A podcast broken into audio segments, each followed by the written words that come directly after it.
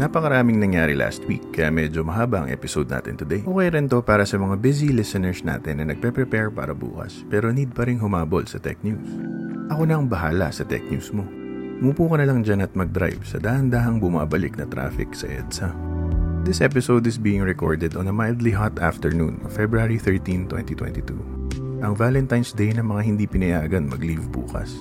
Para sa episode na to, pag-uusapan natin nakarang Samsung Unpacked, ang napakalupit na direct ng Nintendo, ang huling update para sa mga Pixel 3 and Pixel 3 XL users, at para sa mga stalkers na gumagamit ng AirTags, bilang na ang mga araw nyo. All that and more for today's episode. All original news links will be in the show notes or in the description below.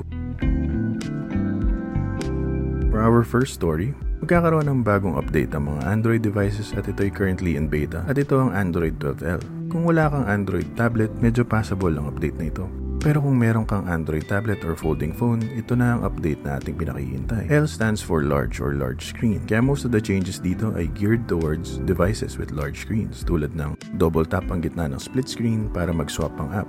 Bagong lock screen for large devices. Bagong wallpaper picker for easy switching home screen dock na tulad ng mga nasa desktop OS at compatibility mode for apps na hindi optimized para sa mga tablet tulad ng Instagram. Saktong-sakto ang Android 12L para sa mga malalaking devices tulad ng Z Fold 3 at mga Android tablets. And speaking of malalaking Android tablets, let's head on over to the Samsung Unpacked that happened last week.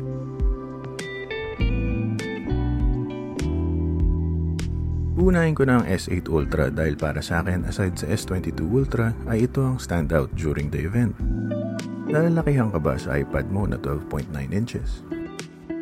Kung kulang pa sa'yo yan, ang Tab S8 Ultra ay merong 14.6 inches na Super AMOLED, 120Hz HDR10 Plus na screen na merong bangs. Good news ay ang S8 Ultra lang ang merong bangs tulad ng MacBook Pro. Ang S8 at S8 Plus ay nagsettle lang sa mas pinanipis na bezel.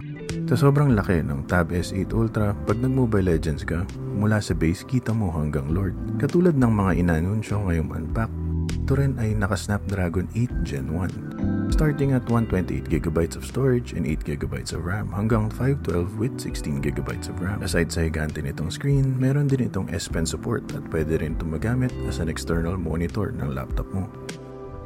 Masarap gamitin ito sa coffee shop para pag nakita ka ng staff, alam nilang bukas ka pa uuwi.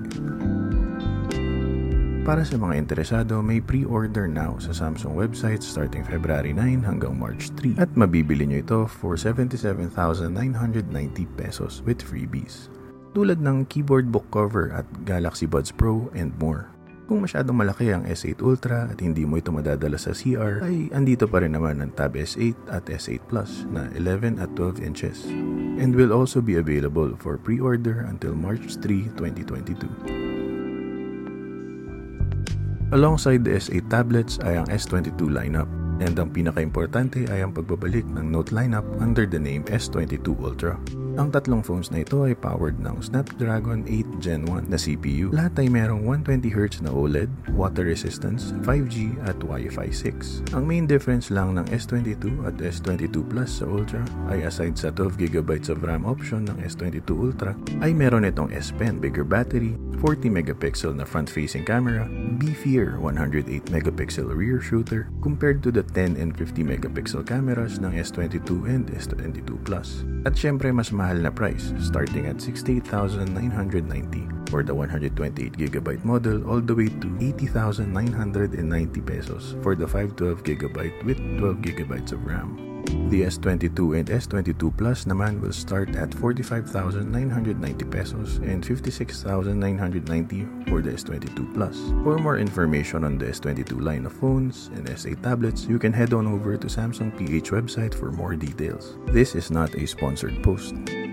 Iwanan naman natin ang mundo ng Samsung at pumunta tayo sa Apple para sa mga stalkers dyan at mga girlfriend na mahilig mang track ng boyfriend and vice versa.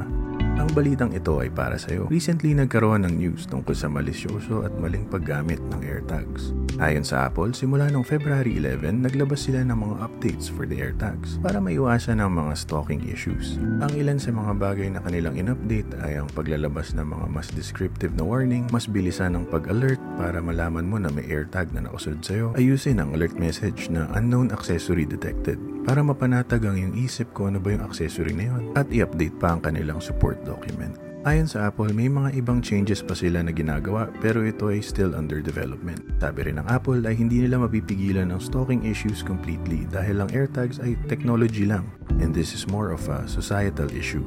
Para sa mga hindi nakakaalam, ang AirTags ay isang maliit na gadget na korteng 5 piso at singkapal ng biskwit na pasensya na ginagamit pang track ng mga personal at importante mong gamit tulad ng wallet, bag, aso at ng asawa. In my opinion, tama rin naman sila kasi pag tinanggal nila yung ability to track ay mawawala na yung pinaka main purpose ng AirTags. Kaya they can only do so much. With that said, on to the Android side of the fence na naman ulit. Para sa mga may Pixel 3 at 3 XL, para sa inyo to. At mukhang ito na ang huling update para sa inyong mga mga minamahal na cellphone. Nabanggit ng Google before na makukuha ng Pixel 3 ang kanilang huling update ng 2022 first quarter ng taon. At dahil sa sitwasyon natin ngayon, ay hindi ko na malayang first quarter na pala ng 2022. Hindi pa alam kung anong laman ng magiging update na to.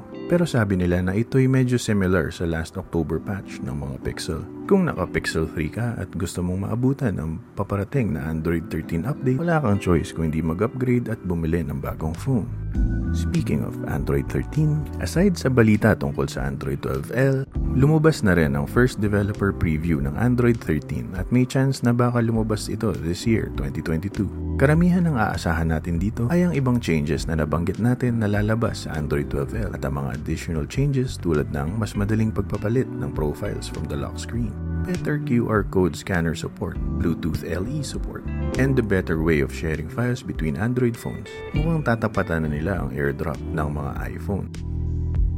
Pumunta naman tayo sa gaming news at last week nagpasabog ang Nintendo with their Direct for 2022 at nag-announce sila ng napakaraming games tulad ng Fire Emblem Warriors, Three Hopes, No Man's Sky, Mario Strikers Battle League, soccer sports title with Mario characters at Nintendo Switch Sports, Just to name a few. Aside from that, meron tayong mga ports at remakes tulad ng Front Mission 1, Chrono Cross, Clonoa, Portal, and more. Tinapos ng Nintendo ang direct na to with the announcement of Xenoblade Chronicles 3. Though medyo mixed ang feelings ng mga tao sa announcement na ito, ako personally, I cannot comment on this kasi hindi ko pa nalalaro ang mga naunang Xenoblades. Though in my opinion, the game looks good at trip ang design ng main character if sila nga yung pinakita sa preview.